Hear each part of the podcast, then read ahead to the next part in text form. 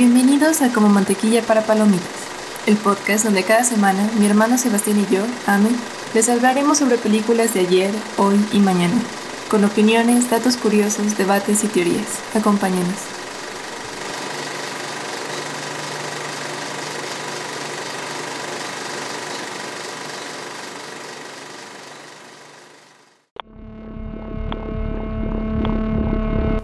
No puedes evaluar completamente la moralidad de una decisión hasta que experimentas sus consecuencias. Esto va a salir en dos partes. Bienvenidos a un nuevo episodio de Como Mantequilla para Palomitas. En esta ocasión les vamos a hablar de una película estrenada el 20 de julio de 2023, por lo menos eso fue aquí en México, llamada Oppenheimer.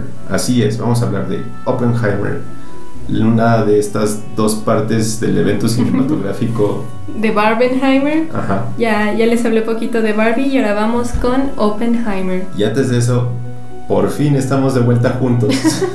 No- Nos tomó un rato, pero por fin lo logramos. Dos meses sin decir, oh Dios mío, esto se está volviendo muy complicado. La vida de adulto se complicó demasiado. Pero aquí estamos y les venimos a hablar de esta gran, gran película. Encabezados el día 20 de julio de 2023, se publican los resultados de ingreso para el nivel educación superior de la UNAM. Ah, el aniversario de la revolución sandinista evidencia el desencanto de Nicaragua con el régimen de Ortega y Murillo. Em, el Open británico iguala en Liverpool a figuras y secundarios. Ah, cine Terraces para disfrutar. Ah, no, este está en. ¿En qué? Este ¿Cómo? es- no, es que está en, en catalán. O sea, Ah. le, le estoy entendiendo, pero no sé por qué le estoy entendiendo.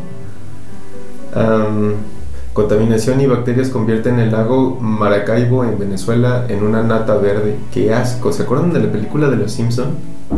Donde el lago Springfield estaba contaminado. Bueno, estoy viendo una foto de una pobre tortuguita así. No. Boluarte se abre al diálogo tras la reactivación de las protestas. Pongamos en agenda social y conversemos. Esto es en Lima, Perú. La presidenta del Perú ofrece un mensaje conciliador sobre las movilizaciones en su contra.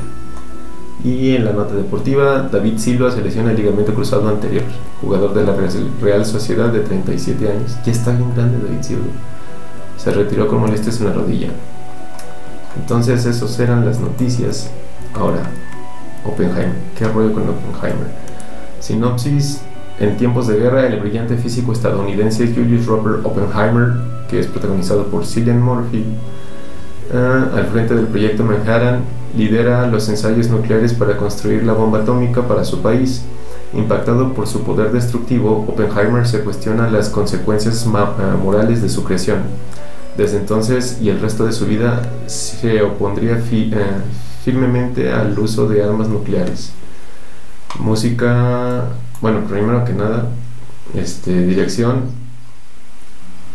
Me voy a atrever a decir esto. Pero para mí, este cuate ya, es, ya entró ese, la discusión de mejores directores de la historia. Sí, pues de hecho desde hace unos años ya está considerado el mejor director de su generación. Por mucho. Y sí, de hecho, o sea, también O sea- porque no me sé las edades de todo el mundo, ¿no? Pero... No, pero es que hay sujetos como Denis Villeneuve. No, ¿cómo se llama? Aquí el, no. Denis Villeneuve. Pero ¿cuántos años tiene Denis Villeneuve? Han de ser de la camada. Que fíjate que ahí no estoy segura tampoco de cuando es muy justa la comparación porque Christopher Nolan ya tiene de hecho una filmografía bastante amplia. Estamos hablando como de 20 películas, algo así. y pues no todo el mundo las tiene. Porque, por ejemplo, Denis Villeneuve es el que hizo Dune, que Ajá. si alguna vez han hablado conmigo saben que me encanta, pero me encanta a niveles cósmicos esa película. Es como Star Wars y el Señor de los Anillos fusionados. Sí. Y para un nerd como yo es lo mejor del mundo. Sí, exacto. Blade Runner 2049, a ti Es te encanta. una joya. A mí es de mis películas favoritas, Blade Runner 2049. Entonces, precisamente porque Denis Villeneuve tiene este estilo de que la película es más. No sé cómo. Bueno, sí tiene como este tinte de épica. Sí. Pero ¿sabes qué? Lo acabo de ver en una película que se llama Intriga. También es de Denis Villeneuve. Ajá, exacto. Y esa no es una historia épica, pero es una historia. No la has visto, ¿verdad? No. Es un what the fuck tras un what the fuck. Ah, esas son las mejores. Este. Y, Ah, es la del. Ajá, con este Hugh Jackman Sí. y este. um, ¿Cómo se llama? El ex. Jake Gyllenhaal. Jake Gyllenhaal, gracias.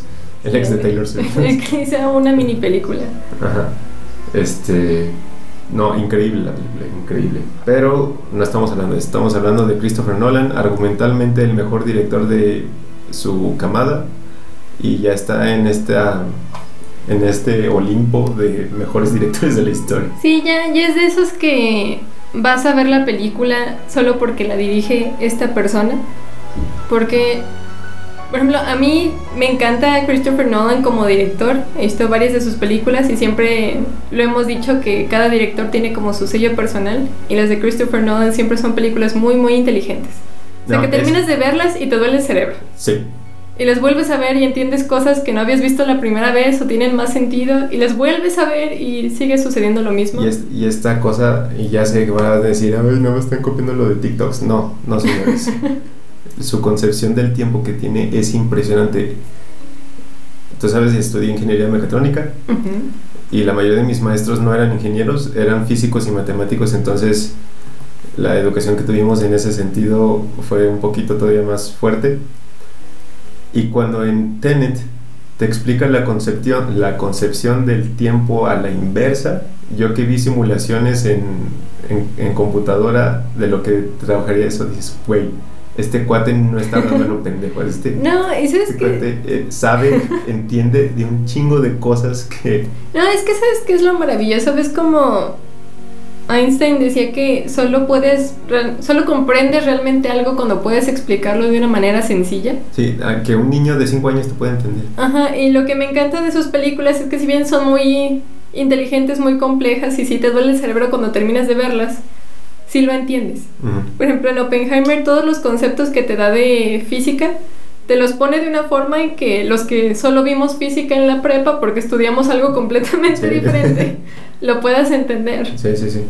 Pero bueno, ah, no, continúa y para seguir con la ¿Qué? ficha de la película. Ya también por fin vi. Tenet y si cómo maneja el tiempo al inverso fue de wow, ese es un concepto que en mi vida había visto Es que está. y mucho menos en una película. Entonces, sí, Christopher Nolan también es muy, muy creativo. Ah, nada más. ¿Qué te iba a decir? Que lo que decían que de Christopher Nolan como director es que precisamente como él es un ser también tan complejo y sus películas siempre las planea de esta forma, decían que de hecho mucho de lo que nos gusta de sus películas se lo debemos más a la edición que a Christopher Nolan. Porque los editores que trabajan con él dicen que siempre es un pedo editar sus películas. Porque precisamente son tan complejas que de hecho es su trabajo hacerlas, moverlas de forma que el público normal las vaya a entender. Entonces también felicidades a los editores de esta película. Porque No, y, y así como lo hablaste de lo de Netflix cuando estábamos haciendo el episodio de Blockbuster, se ve que no trabaja con idiotas. O sea, se- Ah, no, Ni no. con idiotas ni con flojos. Pues es que uno no debería trabajar. Ay, ah, pasa. Pasa. Pues que hay trabajos para todo, o sea, si no... Por ejemplo, si estás en una línea automotriz no puedes poner a alguien flojo que va a hacer las cosas descuidadamente porque ya estás poniendo en peligro la vida de alguien. O en un hospital. O sea, si hay trabajos donde verdaderamente no puedes. Sí, totalmente. Y hay otros donde sí tienen como más apertura al error. Es como, no sé, si estás haciendo taquitos, se te puede ir más cebolla de la necesaria y no hay problema. Sí, le das otro taquito y ya, pero bueno. ya. Entonces, dirección, Christopher Nolan. Estamos hablando crema innata del cine. Y mi frase favorita en lo que va del podcast desde que empezamos el podcast. El cast. No, es que sí, está... Está lo que sigue de increíbles. Está viendo que la película reúne cinco ganadores al Oscar y aparte dos, tres que está, han estado nominados al Oscar. Miren, o sea, y ya hablaremos, andaremos más en lo de Cillian Murphy, pero para empezar, Cillian Murphy. Emily Blunt, que es- actúa como, como su esposa, bueno, como la esposa de Oppenheimer. Robert Downey Jr. como antagonista. que yo nunca había visto a Robert Downey Jr. como villano, o sea, como villano en serio, porque sí ha habido como películas en las que es medio gris el personaje, pero nunca como el antagonista antagonista. Dije, Civil War. no mames. Wow. es que en Civil War yo soy Team Capitán América. Y sí me molesta Iron Man, pero digo, bueno, es que en su cabeza toda inmadura cree que está haciendo lo correcto. Sí, sí, sí, sí. Matt Damon. Que en esta película Matt Damon aparece como lo que Matt Damon... O sea, es el papel para Matt Damon. O sea, porque lo- él, hemos dicho, tiene un rango muy amplio. Pero precisamente por su ana- anatomía, su, el- las facciones de su cara, este tipo de personajes le sienta increíblemente bien. Y yo todavía no he visto una película donde Matt Damon no me parezca atractivo. Es como... Y eso que aquí fue donde menos dije, "Eh, aquí Es no que es, es, es el tipo de personajes americanos. Pero justo es porque es un militar americano y es exactamente lo que esperarías de un militar americano. Exactamente. Pero, grande Matt Damon. Josh Hart, Hartnett, Florence Pugh, que también en- eh, aquí Florence Pugh hace una actuación. Digo, no sale tanto, pero. Ah, y es una de las que ya ha estado nominada al ella- premio de la no- academia. No sí. ha ganado, ¿no? Sí ganó. No, no ha ganado. Ha estado nominada por Mujercitas, de Greta Gerwig, que de nuevo, grande Greta- ah, bueno. Gerwig. Después hablamos de eso. este, Jason Clark, Alden Ehrenreich, que a ti te, te gusta mucho Al- Alden Ehrenreich. Es que está muy subvalorado y creo que justo que Christopher Nolan le haya dado una oportunidad en un personaje que si bien no sale tanto, te refleja a ti como audiencia, de hecho, creo, porque al principio tú no sabes que Robert Downey Jr. es el antagonista de la historia. Crees que solo te están contando otra parte. a- ahorita, ahorita llego a eso.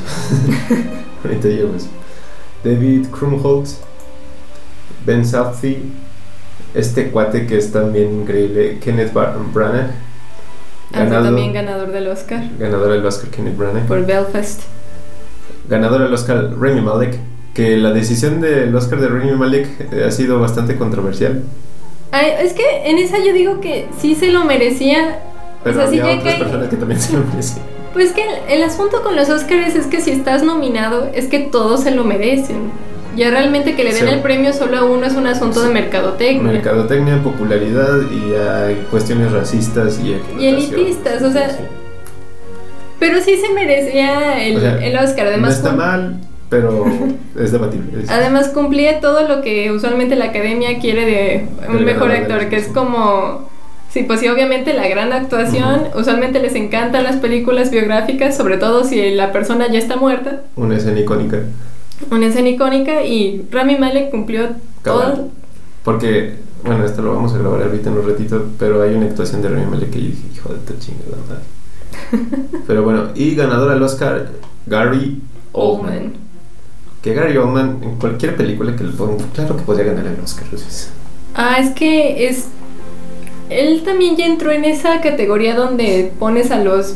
a las Meryl Streep, a, a los Robert De Niro, que es. O sea, cosa que hace Gary Oldman es cosa que se convierte en oro. Son, son midas estas personas. Sí. Ya cuando aceptan un proyecto es porque es un gran proyecto. No, incluso él puede llegar, a- por ejemplo, Meryl Streep en la de Don't Look Up. Ujú. O sea, no, no es que sea un mal papel o una mala película, porque de hecho el argumento de la película es bastante Sí.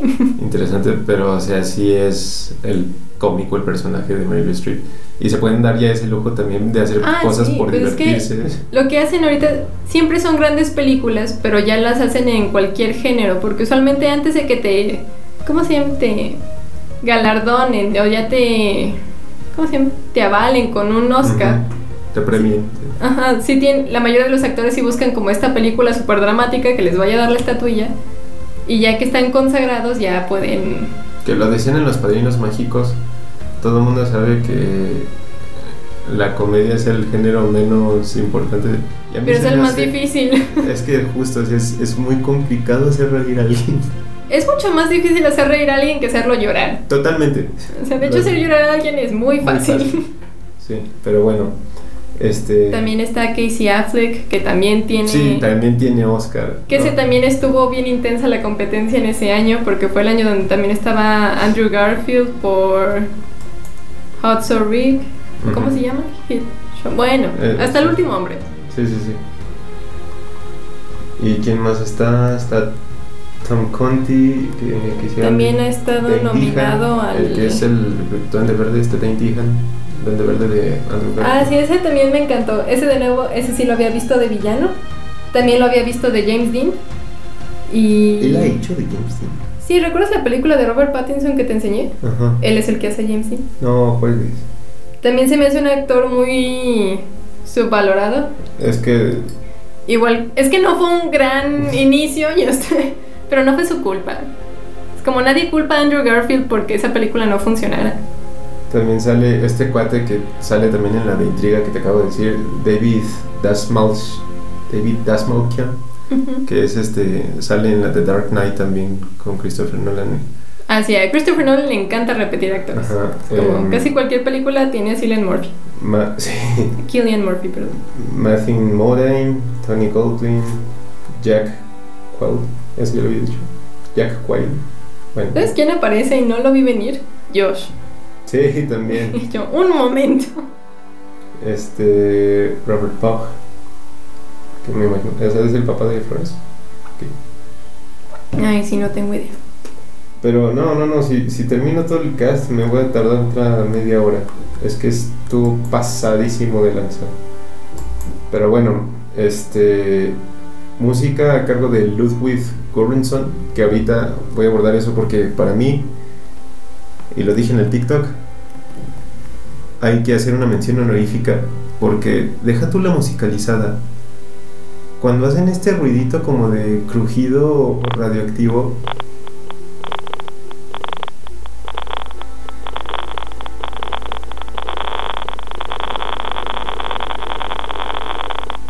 O sea, no, no, es, no es que esté presente, pero te lo están metiendo ahí.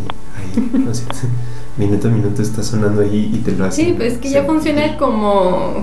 ¿Cómo se llama? Como campanas de Pavlov, o sea, te lo ponen cada vez Y que va a ocurrir algo horrible. Entonces, ya para el final, cuando lo escuchas, ya estás. No. Sí, sí. Entonces, este. Ah, pero sí, Ludwig es un gran, es de los mejores compositores ahorita, o sea, está entonces- justo debajo de los Hans Zimmer. Bueno, pero es que John los Williams. Hans Zimmer, John Williams, este. Se me está yendo. John Newman. Ujú. Um, También es- ya tienen muchos más años de carrera. Sí, exactamente. Estamos hablando de que este cuate va a una generación. Ah, sí, Entonces, o sea, por lo mismo, no es igual decir Killian Murphy que decir Tom Hanks, o sea, están, Sí. es, sí. sí, no sí, sí. necesariamente diferencias de talento, pero son diferencias de Época. trayectoria. Ajá, totalmente. Este. Y aparte, y esto lo dije también en el TikTok, los silencios. Porque los silencios llegan a ser abrumadores en muchos momentos de la película. Y deja tú de eso. Romper un silencio tan marcado requiere que después de eso venga algo muy inteligente porque el otro día escuché una frase que me, me voló en la cabeza. Romper el silencio lleva bastante responsabilidad porque si no lo vas a romper con algo inteligente, mejor Mejor no, lo rompas. Este, fotografía a cargo de Hoyt van Hoytema, que también mención honorífica porque también la película está pasada de lanza en ese sentido. Eh, productoras Universal Pictures, Atlas Entertainment, Syncope Production, Gadget Films y distribuidora Universal Pictures. Posiciones en Film Affinity, película número, ranking número 2 de 2023 y estoy casi seguro de que ya sé cuál es la 1. No. ¿Cuál es la una? Te vas a cagar, Bari. Mario Bros. No. ¿Cuál es la uno, Sebastián? Es que si te digo te vas a enojar. ¿Cuál es la uno, Sebastián? Es que si te digo te vas a enojar. En Film Affinity, la película número uno del año.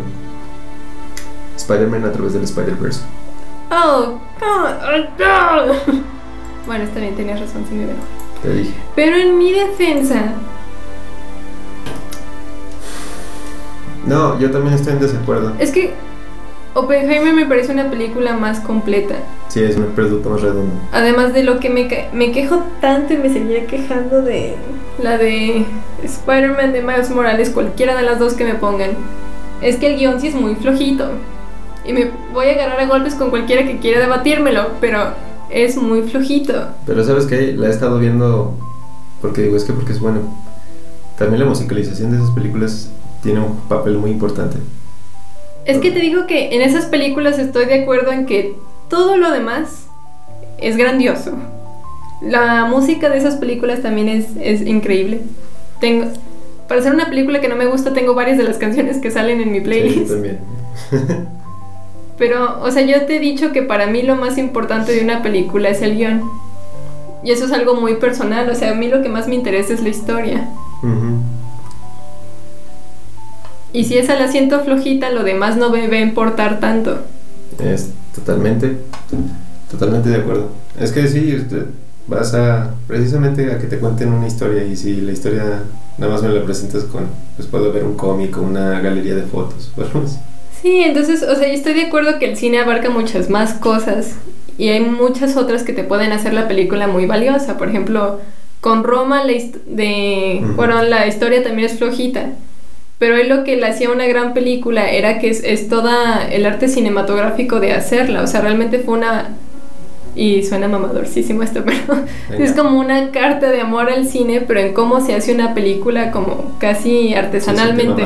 Yo sé, de una forma muy artesanal.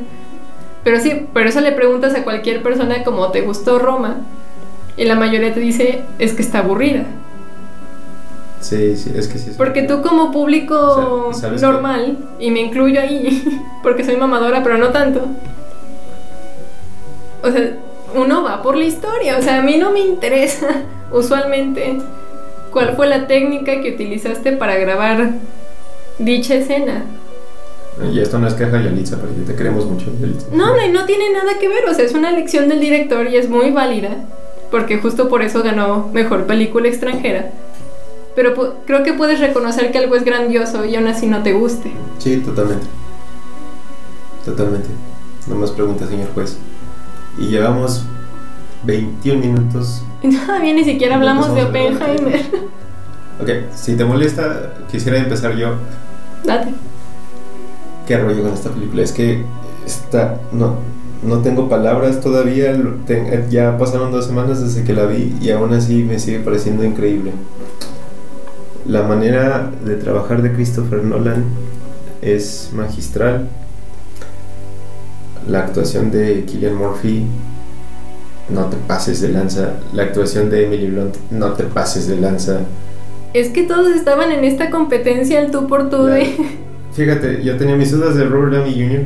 porque él antes de todo este el MCU era un actor de estos prodigios jóvenes de Hollywood. Y que se fueron al carajo por la drogadicción.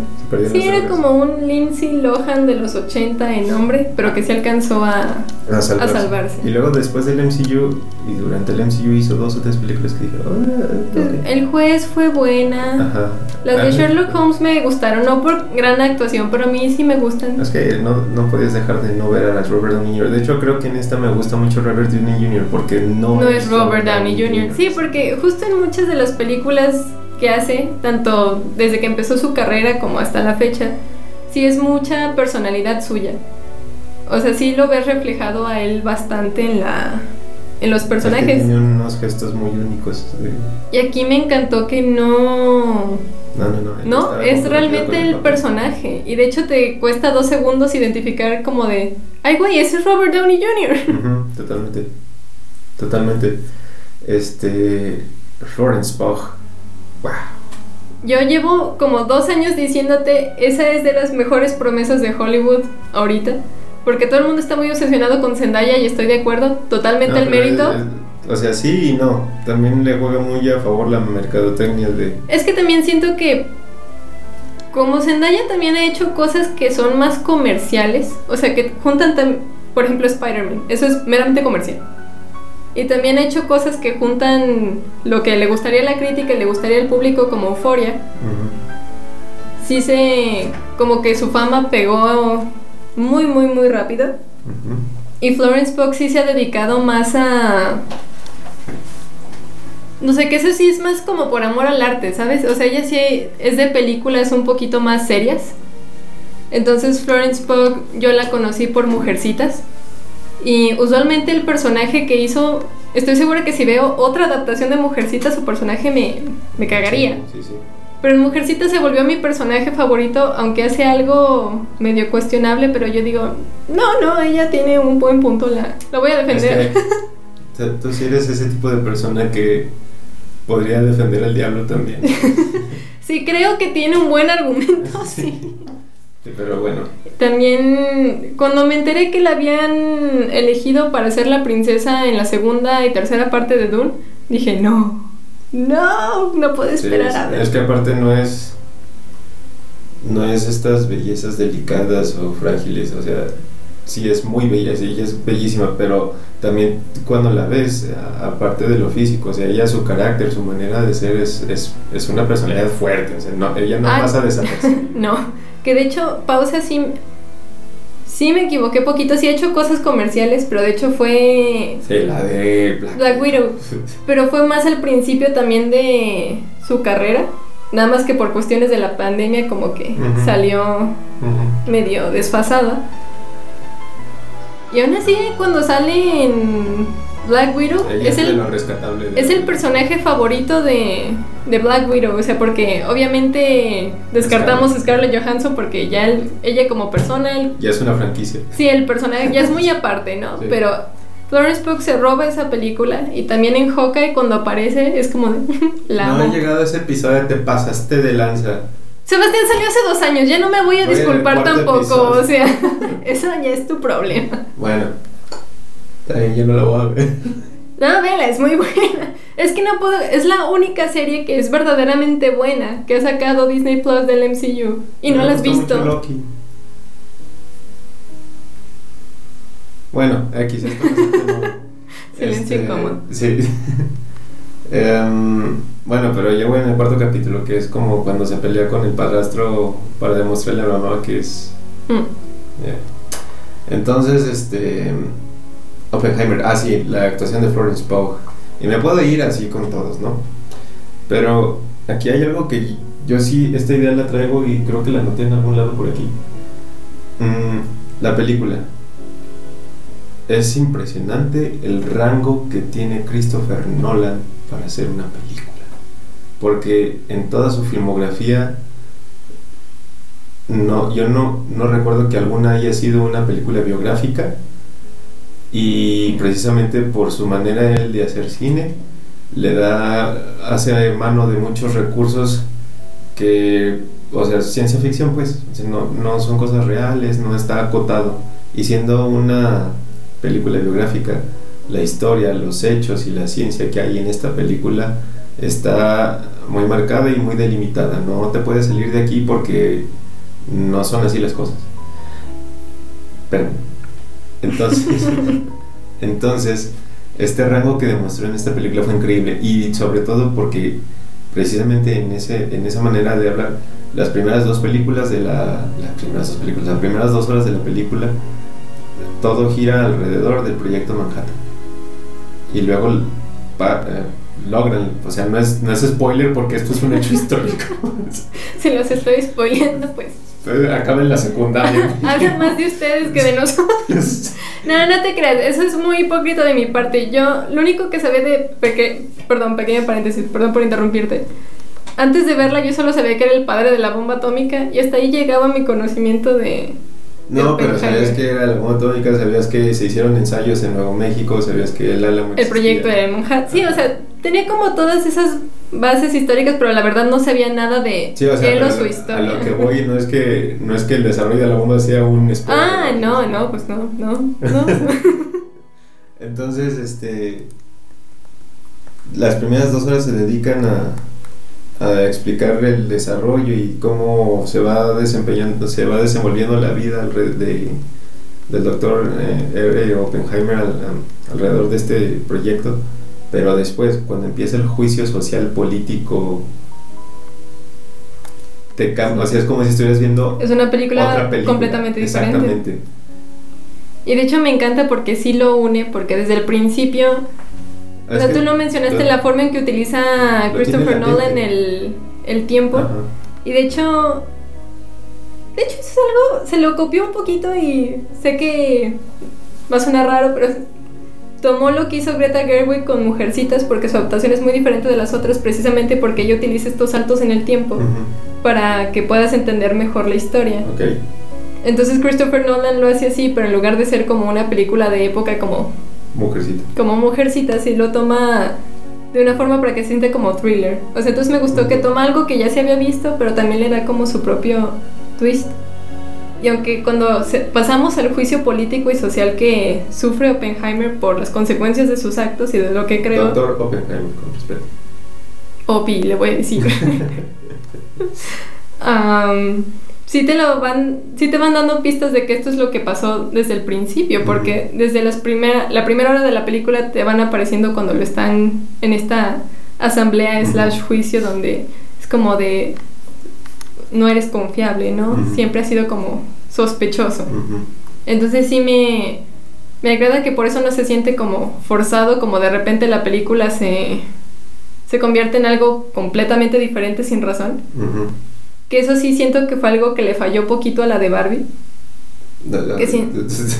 que siento que la primera hora y media fue una película y la ul- bueno, no, no, no la primera hora y media, pero los últimos 15, 20 minutos Se sienten muy diferentes. sí sentí como que se hay un punto de Se quiebre cortó, ahí ajá. y no siento que esté realmente bien resuelto. Ajá. Pero también porque Greta Gerwig es una directora mucho más joven en esto de ser directora. Es que a eso voy. Precisamente se ve también una película muy madura. Nada Sí. está destiempo. Sí se ve que Christopher Nolan ha madurado mucho como, como director, porque si bien sus otras películas me encantan, esto sí se sintió como un Es- nuevo nivel. Es una película extremadamente limpia. Sí, yo no creí que fuera a superar jamás El Caballero de la Noche. Y superó su Caballero ¿Tú crees de que la la Noche. superó? Pues es que yo creo que como película en general, Es que a eso voy. Como película en general, sí puede ser la más redonda de todas, yo te lo doy por bueno. O sea, la más completa. Ahora, película que sí puedo volver a ver una y mil veces, sigue siendo El Caballero de la Noche. Porque aunque Oppenheimer es muy, muy buena, y ya la vi dos veces y no me arrepiento, y las dos la disfruté muchísimo, ¿La viste dos veces? ya la vi dos veces. No la he visto. Una en hecho, inglés y una en español. Pensaba verla ayer antes de que llegara. Para tenerlo fresquito. Ajá. De hecho, tomé notas en la película y no me traje mi libretita, pero creo que sí me he acordado. Bueno, me voy a acordar de. Porque ni siquiera hemos llegado a lo que yo quería hablar de la película. Si quieres ya dale porque eh, ese era mi punto, o sea, todo lo que dije en el TikTok lo quería explayar de manera más, Sí, más, más abierta. pero a- así nada más para tu punto de este el Caballero de la Noche y Oppenheimer. Es que para mí el Caballero de la Noche es como, o sea, ya sabíamos que este cuate era talentoso, pero el Caballero de la Noche nos dio así, nos explayó todo su talento. Sí, es que sabes que, o y en esta sea, película ya no tiene que demostrar que tiene ese talento. antes del Caballero de la Noche era como un director promesa todavía, y en el Caballero de la Noche es cuando se consagra como un gran director. Entonces el Caballero de la Noche es la primera vez que nos muestra todo lo que puede hacer. Sí. Porque, por ejemplo, también está Dunkirk, que es una gran película. Que Es- antes de Oppenheimer, la que decían que era la mejor película de Christopher Nolan era Interestelar. Es que yo tengo un problema Y- con Interestelar. De hecho, yo también, y ni siquiera sé qué es, pero hay sí. algo que no me hace disfrutarla tanto como veo a muchos de mis amigos disfrutar Interestelar. Yo sí. Que Esta parte de, claro, la física cuántica y los viajes es operada por el amor. Ajá, es- ese, ese, y yo sé que a lo mejor me estoy viendo muy cringe. Pero ese es mi problema. Fíjate que no, o sea, sí se me hizo un detalle raro porque si bien, o sea, es algo con lo que puedo hacer las paces, Ujú. No sé, sí se sintió un poquito extraño el Dices, ah. que lo único que traspasa también". el tiempo y el espacio es el amor. Y estoy de acuerdo, pero no esperaba verlo en esta película que hasta ese momento había sido como muy, muy, muy científica, ¿sabes? Eh, Es que exacto, de repente rompe la línea y dices. Sí, o sea, no porque no, esté mal, No se sintió orgánica en la película. Se Yo siente sentí- extraño. Yo no las. Fue abrupto. Sí, o sea, y no lo sientes como totalmente desproporcionado porque toda la película sí has visto como esta relación muy cercana que tienen el papá y la niña. sí, sí te lo van dejando ahí, pero dices. Sí, o sea, es un plot No. twist que tiene todo el sentido del mundo, pero aún así dices, no era lo que esperaba que arreglara todo es- este sabes conflicto. Está, está bien, Chris, porque yo soy un pendejo. contigo. Pero no me hagas eso. Pero Christopher Nolan puede hacer lo que quiera, Porque es Christopher. porque es Christopher Nolan. Pero sí, sí, y, y, se- y no tienes que algo que me cuesta decir eso. Pero sí, yo sí disfruto más Oppenheimer que Interestelar. Creo que nueve, 99 veces de cada 100 que me dieras a elegir entre Interestelar y Oppenheimer sería Oppenheimer. Y de nuevo no porque Interestelar sea mala, nada que ver, pero porque Oppenheimer creo que es que es Oppenheimer sí, Christopher Nolan. muy pesada, sí, toma todo lo que ha aprendido de lo que ya había hecho y lo pone en una sola película. totalmente. Porque sí toma la ciencia de Interestelar y toma... ¿Cómo se llama? La narrativa histórica de. De El Gran Truco. Que esa también es de mis películas favoritas. Y casi nadie habla del Gran Truco de Christopher Nolan, pero Es que. yo creo que esa fue la no película la que lo vuelve una promesa. Es que yo no lo relaciono. Cuando ves lo demás, como que me cuesta trabajo relacionarlo. Es que se siente como una película más chiquita y sí es una historia más chiquita. Pero puedes ver que es Christopher Nolan apenas descubriendo sus mismas habilidades, ¿no? Me- de esas, de, para mí, Memento es como la que dices, wow, este chico sabe cosas. Sabe cosas. Sí. Es que en Memento se ve como esa parte que siempre tiene de thriller, de ciencia. No siempre es ficción, pero o sea, sí es como. Pero en el gran truco siento que es la primera vez que ya empieza. Dice, ok, ya tengo eso, ahora le voy a meter emociones humanas. Ajá. Luego en Batman es como, ya tengo el thriller, ya tengo lo inteligente, ya tengo las emociones humanas, pero ahora vamos a hacer las emociones humanas complejas, Ajá. con las interacciones con otras personas. Y, y que muchas veces, ah, esto es algo que quiero llegar. Pero pensé que con esto iba a cerrar. Pero qué bueno que tocas el tema. Porque justamente en la trilogía de Dark Knight, y sobre todo no en las primeras dos, bueno, a lo mejor en la primera y en la tercera, en la segunda no tanto.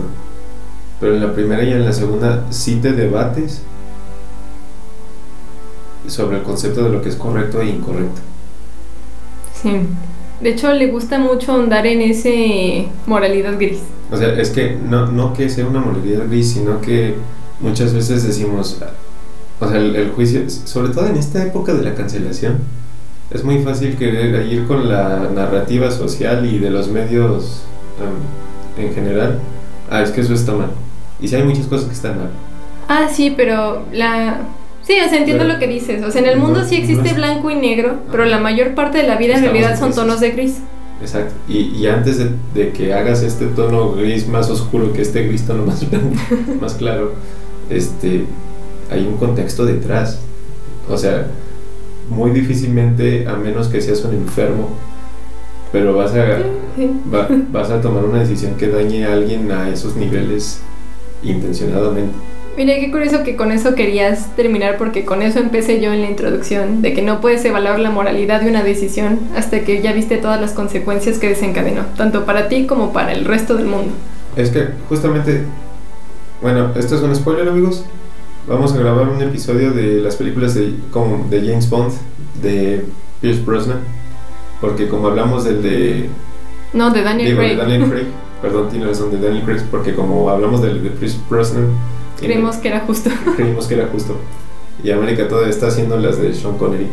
Pero a lo que voy es que eh, no me acuerdo si es en la última o en la penúltima. Este, este M le dice a Q: ¿Sabes por qué damos licencias para matar? Porque dar una licencia para matar también es una licencia Para no matar. para no matar. Y un dron nunca va a poder tomar la decisión de matar o no matar. Exactamente. Sí, porque, y de hecho es algo que sí me llamó mucho la atención porque de hecho no hay, o sea, estos agentes sí van a desaparecer en algún momento, si no es que no han desaparecido ya, pero tiene toda la razón, o sea, tú como humano todavía podrías ver como más allá de, De los números, de, de ese blanco y negro de esto está bien y esto está mal. de la lógica booleana, de unos y ceros. Y de hecho por eso el James Bond de Daniel Craig es el más complejo de todos. Sí. Porque ese sí lo ves dudar entre matar y no matar. Es el primero que sí tiene esta disyuntiva en tengo licencia para matar, pero realmente quiero usarla en este caso. Sí, o sea, no porque la tenga significa que. Tengo que usarla. Te estoy hablando a ti, Sean Connery. pero- es que no, Sí, vale, ah, pero ya hablaremos de eso después. Pero entonces, justo, y es algo real porque estamos hablando de una. Curiosamente, siendo una película con un, un contexto militar este, bélico, no creo que sea una película de propaganda. No, Y, y, y- vista desde el punto de vista norteamericano, tampoco se vanaglorian de esto. De hecho, a- todo lo contrario. Porque, hablando desde nuestro privilegio, tú y yo hemos ido al Museo de la Bomba Atómica en, En Hiroshima. Hiroshima. Viste las salvajadas que pasaron ahí. Fue Ah, no, pues es, es de que las sensaciones más tristes, de los momentos más... yo nunca había llorado en un museo en mi vida. Este, Y terminé destrozada. des- No. el, el alma humana no puede con algo así. O sea, yo cuando estaba viendo la No, y claro que es desde el punto de vista de los japoneses, ¿no? O sea, también te lo van a plantear de una... Está bastante romantizado. No, o sea, y no solo romantizado, o sea, claro que los japoneses te van a poner como de, no, es que ya casi nos habíamos rendido. Y es como de... "Mm". No, yo los conozco a ustedes, yo sé que ustedes si algo Vol- hacen. Volvemos a las la tonalidades de gris. O sea, si bien no creo que estuviera justificado, volvemos a que no es... Ninguno era una víctima, ¿sabes? Porque en una guerra nadie es una víctima. No, En cuestión de las personas que están dirigiendo la guerra, ¿no? Los civiles, pues, ¿qué culpa tienen? pues no fue hace unos cinco años todavía en una selva de una isla en el archipiélago tailandés. Ah, que seguía... Se habían atrincherado soldados eh, japoneses Que no se habían que no enterado. habían enterado del fin de la guerra. Estamos hablando de que ya pasaron 50, 60 años. Es que si en ese sentido dices, pues es que... O sea, O sea, ustedes no parecen con ganas de negociar. No es como que Estados Unidos hubiera negociado, tampoco nos engañemos, pero... Sí, no sé, fue una situación muy complicada. Eh, Es que precisamente, o sea, y aquí buscaron un chivo expiatorio que... Que fue Oppenheimer. Ajá. Pero de hecho me llama mucho la atención porque... Tú sabes que yo odio las películas de guerra. Es Me correcto. cagan, no las soporto. Ahí Y hay muy buenas películas de guerra. Yo sé, pero mm. Hay tres películas de guerra que me gustan y hay una que tengo pendiente de ver, pero por razones aparte de la guerra. Y son Oppenheimer, en, las- en la hora más oscura, y Hasta el último hombre. Lo que tienen en común la, la de Andrew Garfield. Lo que tienen en común las primeras dos es que, que no son de están- guerra, pero no es de guerra. Es los cuarteles de guerra. Es de un personaje que se vio involucrado en la guerra A tomar decisiones difíciles que nadie más puede tomar. Ajá, entonces me encanta que no es sobre ver la matazón que se dio, porque eso no me llama la atención. Sí, me encanta como todo lo que sucede alrededor de... El contexto geopolítico que involucra todo esto. Sí, porque si bien Oppenheimer y Churchill son personas muy controversiales, o sea, lo que tienen esas películas es que sí te ayudan a ponerte en ese lugar de, pero ¿qué hubieras hecho tú? Es cuando les pregunto, ¿qué hubieran hecho ustedes? Saludos. Expresidente. Expresidente. Este. Sí, sí, sí, sí, estoy Entonces, totalmente de acuerdo. darte cuenta que no es tan Ya sabía que me ibas a, a respaldar en esto. no es tan sencillo. Y la de hasta el último hombre porque también no es, o sea, ahí sí ap- aparece la matazón porque es parte muy importante, pero porque se trata de un hombre. Que No se trata de la guerra, se trata de esta persona. Que que- rescata a, sus. Sí, pero porque es un alma muy pura. Es de esas raras ocasiones en las que el universo envía a un ser humano genuinamente bueno. Es el Capitán América sin superpoderes. Sí, justo, es lo que Steve Rogers hubiera hecho si no hubiera sido un enclenque, ¿sabes? Es como. Entonces, sí, no esperaba que me gustara tanto una película de guerra, pero la, la amé. Ahora, Síganos en nuestras redes, compartan, apóyennos y hasta la próxima.